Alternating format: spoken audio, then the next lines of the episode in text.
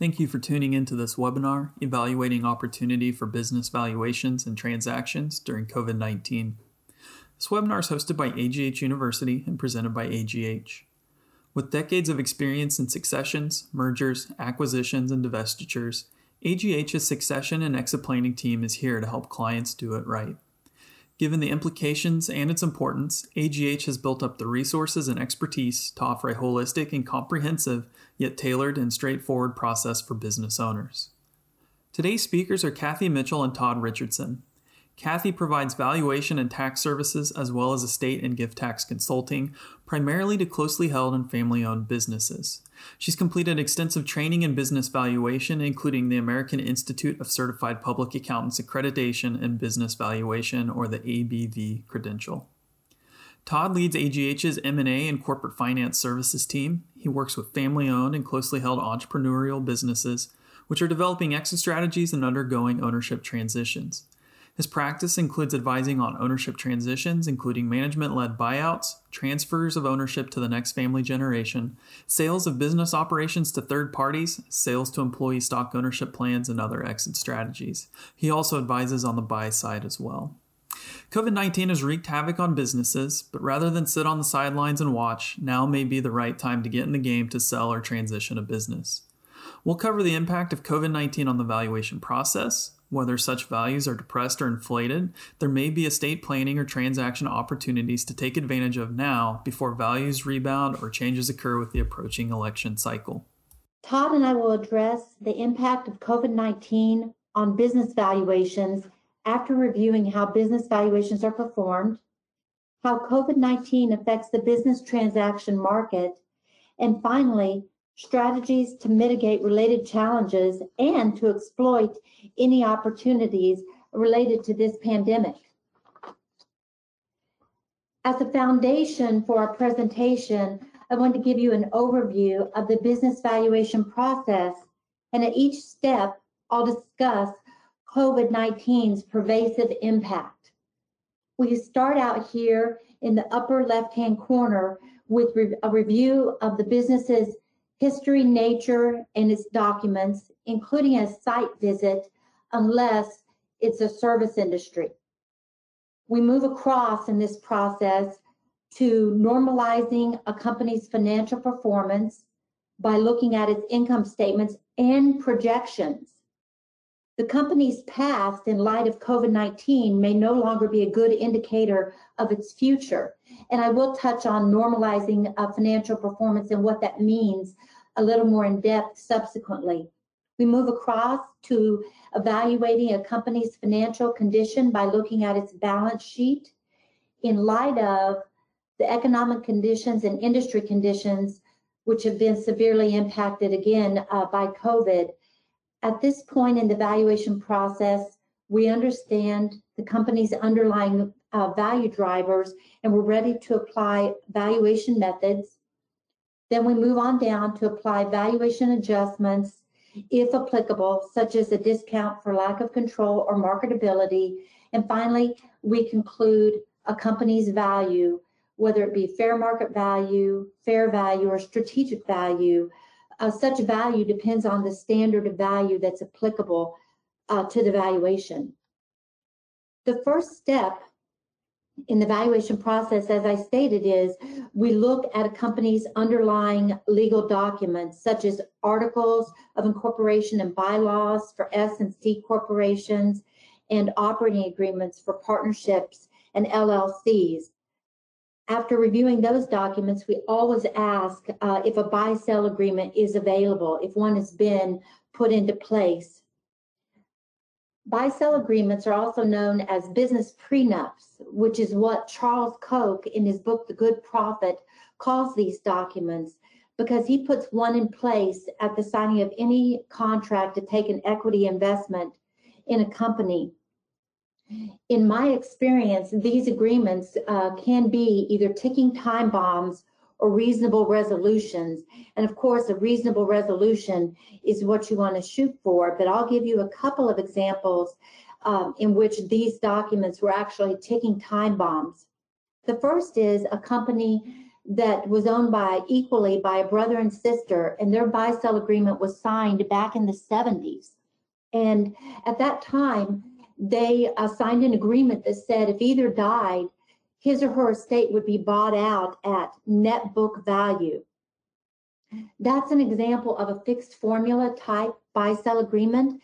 And net book value in this case, which is assets minus liabilities, and of course, assets are after depreciation, that net book value was dramatically less than fair market value. And that was not either's intent uh, if one of them died uh, for their estate to be bought out at, and they immediately contacted their attorney to have that changed.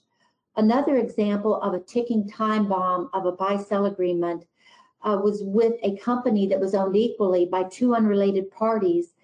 And in their buy sell agreement, they had a fixed dollar value that they had thought the business would be worth down the road of about $20 million. Well, when one of the two owners died unexpectedly, the, va- the value of the entire company was worth less than 10 million. But the remaining owner had to go, had to litigate with the estate of the deceased owner in order to convince that estate uh, executor that the company didn't have 10 million to pay according to this buy sell agreement. The point of these uh, two ticking, ticking time bomb examples is that uh, you should check and see if you have a buy sell agreement in place. And if you don't, you might consider getting one. I don't recommend either a fixed formula such as net book value in example one or a fixed dollar amount uh, such as in example two uh, in any instance. Here are some of the elements you should look for in your buy sell agreements if you have them or have them put into a buy sell agreement if you have one written.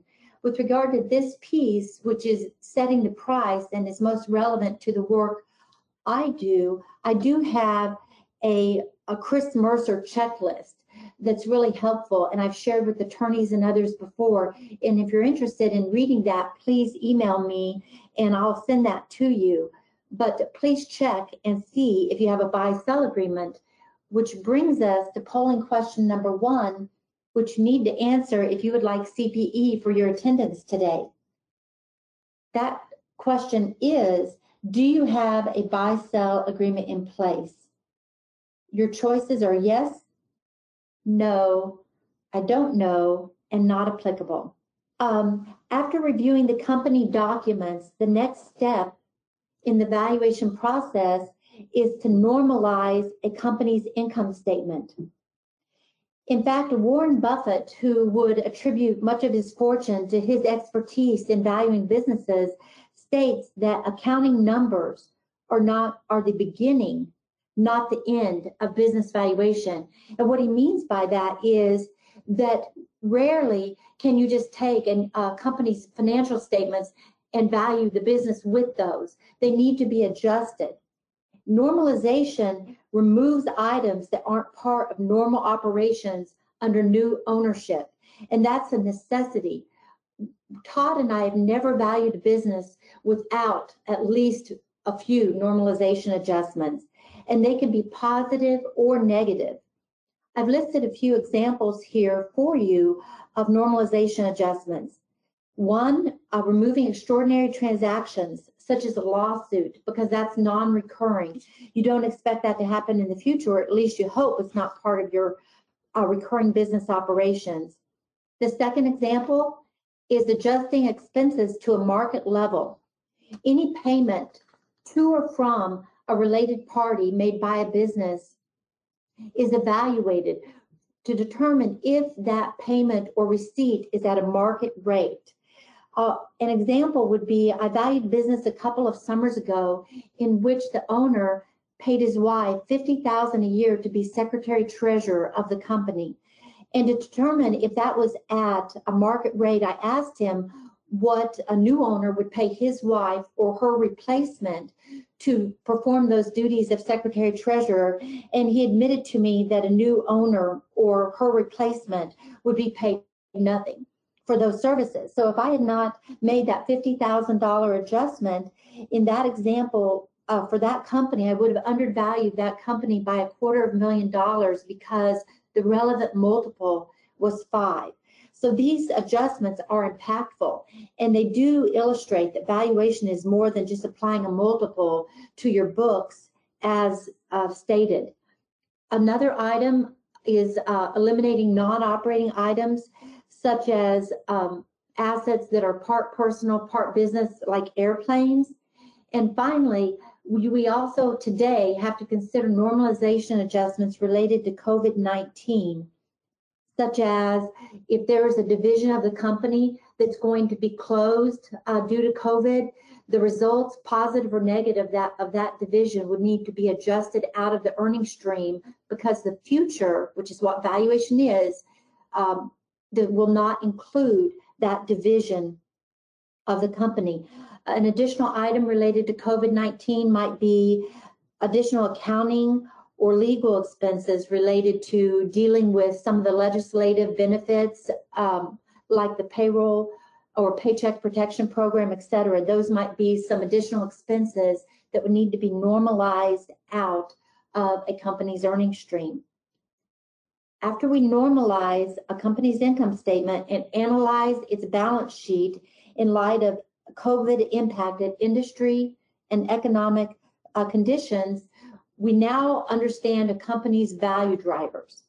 Value drivers either increase growth of or reduce risk underlying future cash flow. And that's the important word, future, because that's what a buyer would be buying is a company's future, not its past. Another on point Buffettism uh, related to value drivers is that if past cash flow was all there was to the game of business valuation or investment, the richest people would be librarians. And Mr. Buffett is not a librarian. I've got listed here a few uh, key drivers which increase value the reverse of all of these bulleted items would decrease value. So the reverse is true. And I'll touch on a few of these. A competent management team makes a company more valuable than having one manager, one sole manager with all of the company's processes and procedures and relationships with customers and vendors in his or her head because it reduces risk the underlying risk of the company to have a team as opposed to one manager. A diversified customer base also increases a company's value. An example to illustrate this would be if I have two identical companies in the same industry and they both have a million dollars of EBITDA or earnings before interest, taxes, depreciation, amortization, but company A has one customer and company B has 20 customers, none of which represent uh, 10% or more of revenue of, of that company. Clearly, company B with the 20 customers would be worth more than company A with one customer simply due to the risk of all of your uh, revenue being attributable to one customer. And I actually valued a company like that and discounted heavily uh, due to that risk. And the statute of limitations has passed, and we have not heard from the IRS. Uh, so I think they had to have agreed with my discounting uh, due to that risk. Uh, moving down this bulleted list, proprietary products increase a company's value unless um, the company has a patent which it's not defending. And sometimes attorneys have told companies that uh, the cost benefit is not there to defending a, a, patent from being violated, in which case it's the same as not having a pri- proprietary product. Non compete agreements with key employees mitigate the risk uh, to a company of that key employee leaving and taking uh, customers and sales, perhaps. And finally, a management succession plan also reduces risk. Mr. Buffett actually requires all of his Berkshire Hathaway company managers to update a management succession plan annually. So I think he believes that it reduces risk as well and increases value. After these prior steps in the business valuation process, we are ready uh, to apply methods to value the company. Valuation experts and courts prefer that we use at least two methods And the Supreme Court in particular prefers that at least one of those methods be in this market-based approach column over here. There are multiple methods. I've just listed a couple as examples under the three approaches, asset, income, and market approaches to valuation. Under the asset approach, pre-COVID, we mainly used this method for maybe companies that didn't have much cash flow or they were holding companies. Under COVID, I'll share shortly that it's a little more applicable because there are more companies with no cash flow. Under the income-based approach, there are a couple of methods that we would typically look at, either a capitalization of historical earnings or discounted future cash flow. And the latter method, the discounted future cash flow, is really applicable to startups that have no cash flow currently. And so we're using management projections to come up with the value of the company because they have no historical earnings. So the cap of earnings would not be um, even able to be applied with no historical earnings. Finally, under the market-based methods, there are a couple of methods we look at.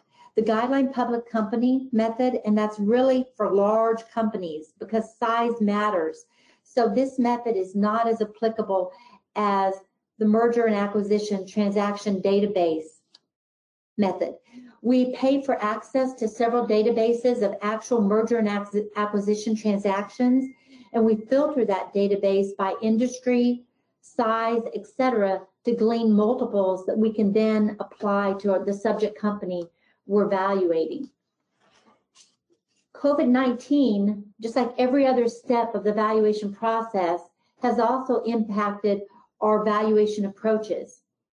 Under the asset approach, I, I said previously that we've prior to COVID mainly applied that to holding companies such as real estate holding companies or maybe companies that had no cash flow. Now we're, we're using that method more because it's important as at least a floor value. The income approach, we are more often using a discounted normalized cash flow as the best methodology with a risk adjusted interest rate and multiple scenarios and probabilities based on management's projections.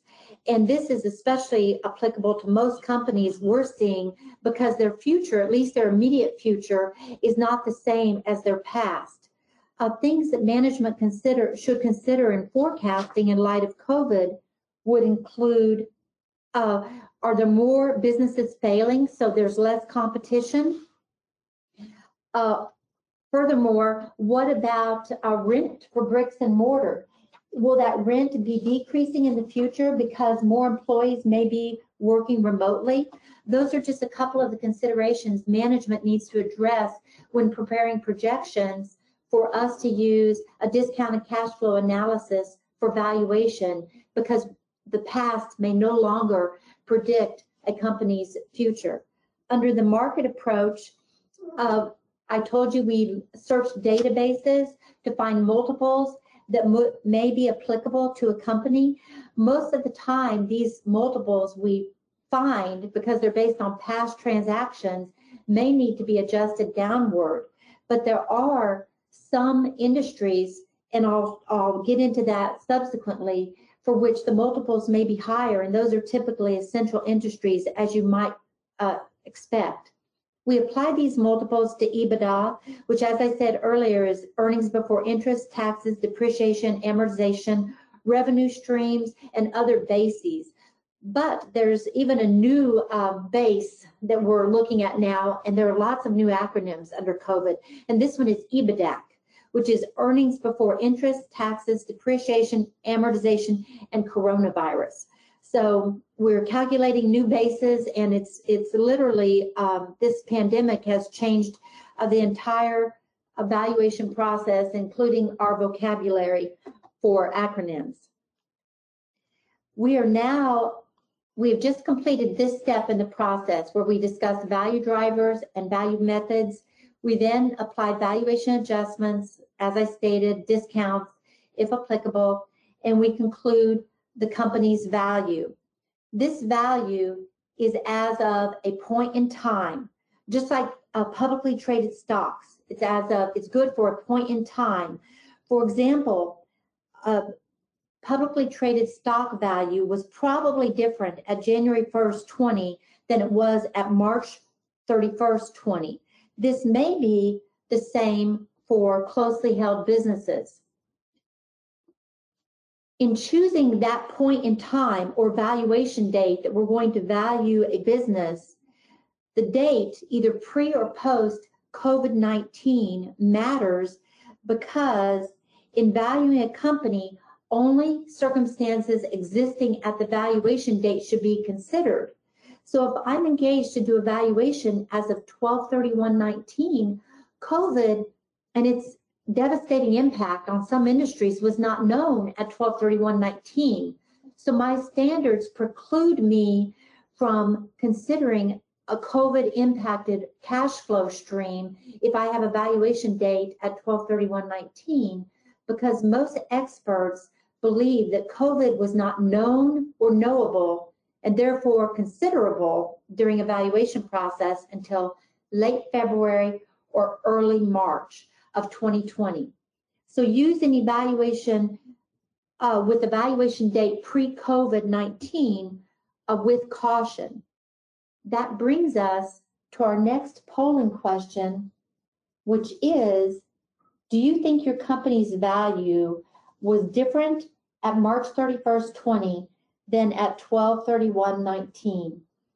And the answers are yes, no, I don't know, or not applicable. Please answer this question if you would like CPE. Your answers are confidential.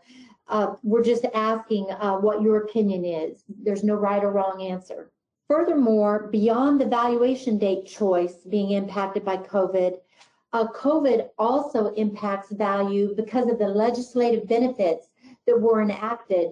Um, and these have to be considered for business valuation purposes because as I go through this list, you'll see that each of these items and more acronyms, of course, impact cash flow and potentially a company's liabilities, both of which impact value. I've listed uh, the items that we consider in doing evaluation, the Paycheck Protection Program, these different loans and grants, um, the Small Business Debt Relief Program and their employee retention credits and payroll tax deferrals. In addition to those programs, there are business income tax changes, which I've listed, and most of these have become more lenient. And that's why they positively impact cash flow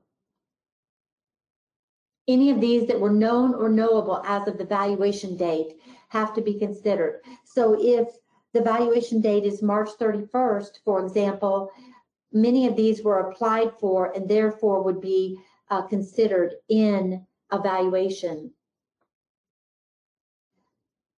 Valuation pundits estimate that 10 to 25, there's been a 10 to 20% decline in overall closely held business value due to these factors which reduce value. And those are lower cash flow, higher risk, and lower expected growth. If the reverse is true, obviously value could be increased. However, some industries, such as essential services, have experienced an increase in value. To my point that some industries' values have increased during COVID, I present this slide that shows you that healthcare has essentially remained flat, whereas technology and telecom have increased. The biggest loser, of course, based on this data set as of May 8, 2020, was energy at the, uh, the far end of the spectrum. Todd will now cover some of the underlying factors behind these value changes and our other learning objectives. Thanks, Kathy. There's an old saying, may you live in interesting times, and it's never been more applicable than it is today. The sheer number of businesses and industries that have been affected by COVID 19 is something we haven't seen before in our lifetime. And the impact is numerous in the business transaction market. The last graph that Kathy showed illustrated the extent to which business values across several industries have been affected by COVID. Slide, this slide lists many of the considerations that have contributed to the decline in those business values. But in the interest of time, I'm only, I'm only going to address a few of these today. First off, I want to address the economic considerations. Both business revenue and cost structures have been impacted by COVID. The way in which business is conducted has been fundamentally transformed from this point going forward. Brick and mortar businesses have been more greatly affected than online retailers.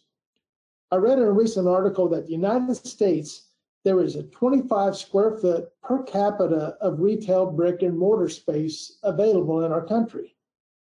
This is four times the level of the next highest country available.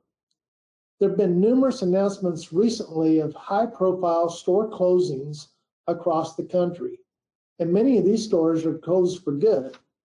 If your business lends itself to online retailing, now could be the time to make the appropriate investment.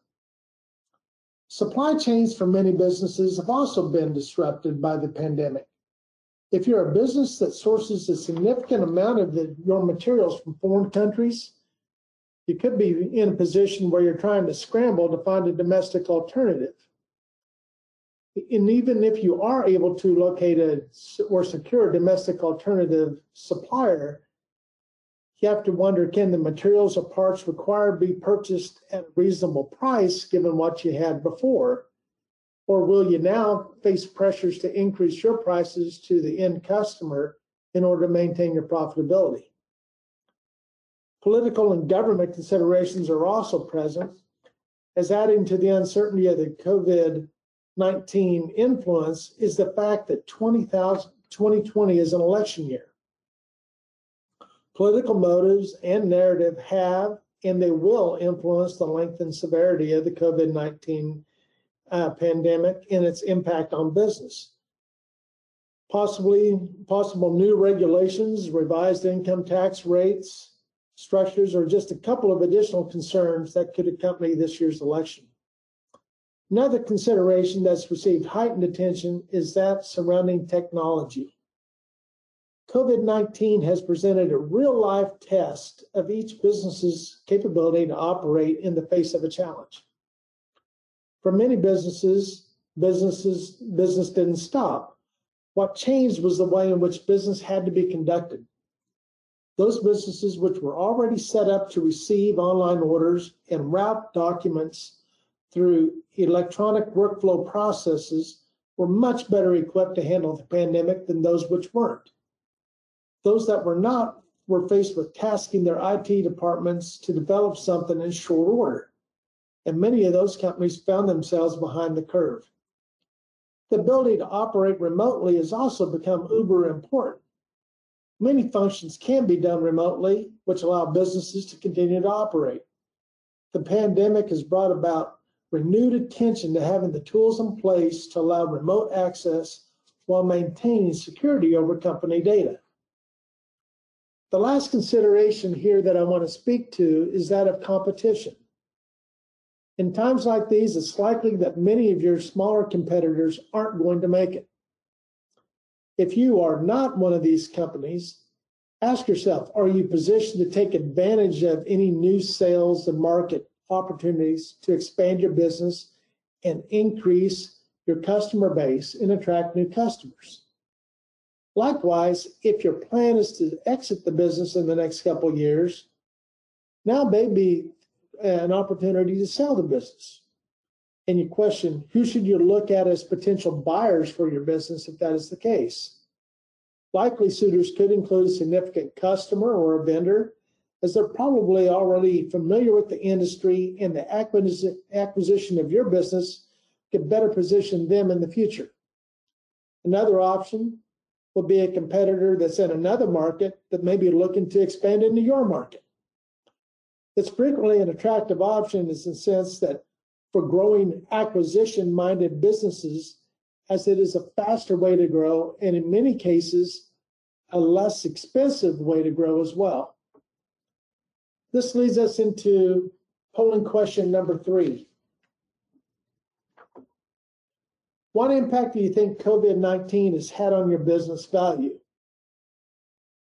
significantly reduced, slightly reduced, no change, increased, or you don't know. Please remember your responses are confidential and won't be shared with the audience, but it's just more so to give us an idea uh, of where um, you see the marketplace right now. COVID has had a substantial impact on business transactions in the market. In many instances, huge discounts may be applied to businesses that have not demonstrated themselves to be pandemic resistant or even essential businesses. The most obvious of these businesses are those that are in the hospitality, restaurant, food service, and travel industries. But there are many more. It's to be expected that all uncertainty created by COVID-19 would create uncertainty in the M&A transaction market as well. In my practice, I deal mostly with small, non-publicly traded businesses. A common element that most of these businesses share is the amount of the owner's personal wealth represented by the business. It's estimated that approximately 80% of a small business's owner's net worth is tied up in the value of the business. With COVID 19 negatively affecting most business values, the wealth of the respective owners has also seen a corresponding decrease. If these owners were nearing retirement or relied upon the business's income for living expenses, obviously a troublesome picture could be presented. The worst case scenario in this particular market is one where you're a business owner has to sell, whether it is for health considerations, financial needs, or other concerns. Alternatively, the best case scenario is if you're an opportunistic, well positioned buyer in the market who is cash rich and looking for distressed companies to buy. The largest concern these buyers have is the availability of financing to complete the purchase. What is yet to be seen is how banks and financial institutions will react in this market. Are they willing to lend? And if they are, at what rate and on what terms? This leads into discussion as to how deal metrics are being impacted by the COVID 19 pandemic. And deal metrics have changed. Again, uncertainty is the cause. Sellers always want a larger percentage of the purchase price in cash at closing, while buyers negotiate in the opposite direction. Given the uncertainty, we're seeing a lower percentage of cash at closing, with more of the price placed in escrow or in structured promissory notes. I'll get a little more into this in a moment. Let's talk a little bit about purchase price, adjust, purchase price adjustments. Purchase price adjustment clauses and M&A agreements have also been impacted. It's largely been held in the industry that a targeted working capital amount equal to the trailing 12 months average of net working capital is the amount the seller is required to have in the business at closing. Anything over the average nets the seller a positive price adjustment, while the opposite is true for a shortage. Buyers look at this as saying that this is normal operating working capital that is necessary in order to conduct the business that they're buying. That's the reason why they have this requirement. But what if in the last four months your customers have begun to slow down their payment cycles? Most M&A agreements stipulate that only accounts receivable that is less than 90 days old is part of the calculation and is viewed in the net working capital calc. This can negatively impact the calculation for you. The same is true for inventory. If you've been unable to secure materials inventory for production, or if your production has slowed down and you're no longer carrying your ordinary historical amount of inventory, net working capital amount can be affected, can be less than what you was would normally require at closing, which would result in a negative price adjustment. So if buyers are paying less cash up front and my business value is lower than it otherwise would be due to COVID, and I have an immediate need for cash, what options are available to me? Well, you can entertain the use of an earnout clause in the M&A agreement. Earnouts increase the purchase price post-closing to reward the seller for future business performance based on revenue, margins, or some other profit metric. They're most often used to capture the upside following a temporary decline in the business, or if new business has just been secured, but for which the financial gains haven't been realized. The value of the earnout is calculated at a future specified date in the agreement based upon the performance of the company and can result in an increase in the purchase price. Buyers view this as a positive given that they are not paying for something that hasn't been proven, while also gaining some comfort that the seller has confidence that the business being acquired is as it was represented. The greatest issue with earnouts is the negotiation between the parties and the viewpoint that each party has about the industry going forward. If the parties don't view the industry the same and the future prospects in the industry the same, it can be difficult to reach an agreement. Another option for a small business that is in a position of having to sell in a down market may be to sell only a partial minority interest. This would raise cash for immediate needs, yet provide the opportunity for additional cash at a more healthy valuation once business returns to normal. I alluded earlier to how uncertainty in the market has affected the percentage of cash at closing that's being seen in transactions right now large reason for this is material adverse effect clauses. If you're the buyer, once you've paid something cash for something, it's gone. Buyers want to protect their investment. Before COVID 19, material adverse effect clauses were seldom of significance because they seldom came into play. Not to say that they weren't part of the agreement, it's just that they were not frequently put into effect. Now they've become a focal point of discussion. Customer supplier representations and contracts have come under scrutiny. Does a customer have an out in the contract that allows them to get out of an agreement in case of a pandemic? What about your suppliers? If a given supplier closes down and there's limited production for your required materials, is there a financial consequence? A recent example of how a material adverse effect clause can come into play is the recent case of Victoria's Secret. Victoria's Secret had reached an agreement to sell a majority stake in the company to Sycamore Partners, a private equity firm. In the case of Good Foresight, Victoria's Secret's attorneys put a pandemic carve out clause from the material adverse effect language in the agreement, which would exclude pandemics from being a reason that Sycamore Partners could back out of the transaction. Obviously, when COVID 19 hit, Sycamore didn't want to go through with the transaction as the business was undoubtedly going to be affected. Now, Victoria's Secret could have compelled Sycamore through litigation to complete the transaction as the agreement was valid and enforceable, but they chose to instead abandon the transaction altogether. The primary reason given was that Victoria's Secret stockholders didn't want to be a minority stockholder in the company following the sale with Sycamore, the majority owner, as it would create an uncomfortable partnership going forward. But one can't help but wonder that if they had, if the sale was for 100% of the company, whether they had abandoned the transaction at all. There are ways to mitigate the challenges um, of COVID 19 that in what is presented in the market. One way is to rewrite or amend your buy-sell agreements. These should review, be reviewed every couple of years as a best practice anyway to ensure that they are all encompassing of any events that have or are now foreseen to affect the business. Another way to mitigate challenges of COVID is to establish backup and contingency plans.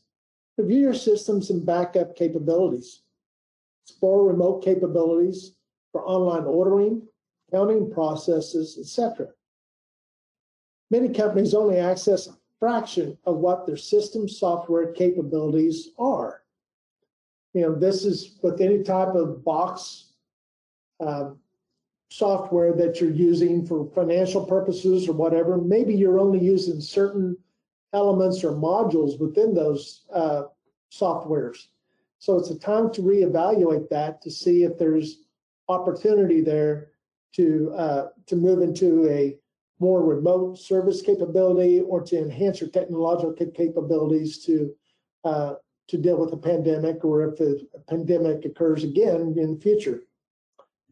Another way is to pay attention to supply chain concentration with your vendors. It's been proven to be every bit as important as customer concentration and has an effect on business value. If you're a manufacturer and you have the physical space, you should ask yourself if now's the right time to bring some of that outsourced manufacturing capability in-house. Also ask yourself, is there an opportunity to upgrade your management team? A strong management team attracts buyers. Kathy alluded to this earlier. Now may be a time to perform an assessment of how your management team performed during the pandemic and ask yourself, could it have been better? Another thing you can do is to exercise some CapEx discipline. If you have the resources, take the opportunity to invest in technology and remote capabilities especially if your hold period for the business is several years. Production equipment investments may be something you're able to defer until future years until the pandemic settles down. You can also review your safety manuals. Are you providing a safe work environment for your employees? Also, consider a mix of full and part-time employees if it's applicable to manage the business and expenses in distressed times it can provide much needed flexibility if we were to have another relapse of the pandemic. And the last one here is a biggie. You should review your insurance policies. Many business interruption policies do not include pandemics, but only perils due to natural causes and damage due to riots, looting, etc. There are ways to exploit opportunities uh, provided by the COVID 19 in this market. If your business has proven to be pandemic resistant or flourish in this market, you can be positioned to command a premium if you were to execute a transaction. Several industries, including home remodeling and trucking transportation industries, have performed well. Seeing how an industry and the businesses within that industry performed in a tough market can make the business more attractive as a steady, reliable cash flow and which may complement the seasonal elements of other businesses that you have.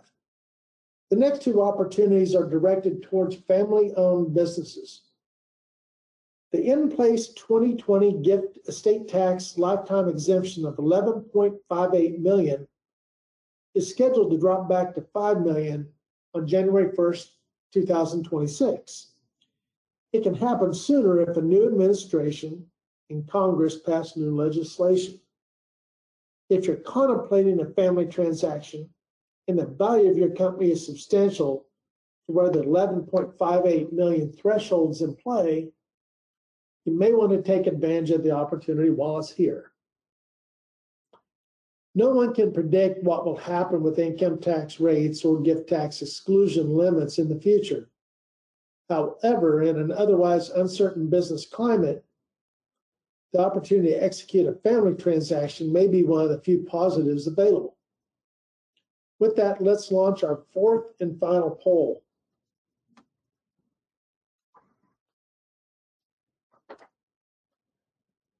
Polling question number four Do you plan on transitioning company ownership?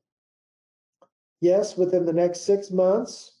Yes, within the next six to 12 months. Yes, but not within the next 12 months no, or you're not sure. Today's discussion has been focused on business valuations, which is one component of business transition, transition in succession planning. If you'd like more resources about business transitions, visit aghuniversity.com. Our business transition on demand section has additional webinars on management succession and business valuations. Additionally, aghlc.com slash succession has a link to our succession plan readiness assessment. We also have a business transition section on our resources page as well. Finally, aghoneshot.com is our succession planning mistakes blog. All of the posts are based on real world issues that crop up when a business owner fails to take a holistic and long-term approach to their succession planning process.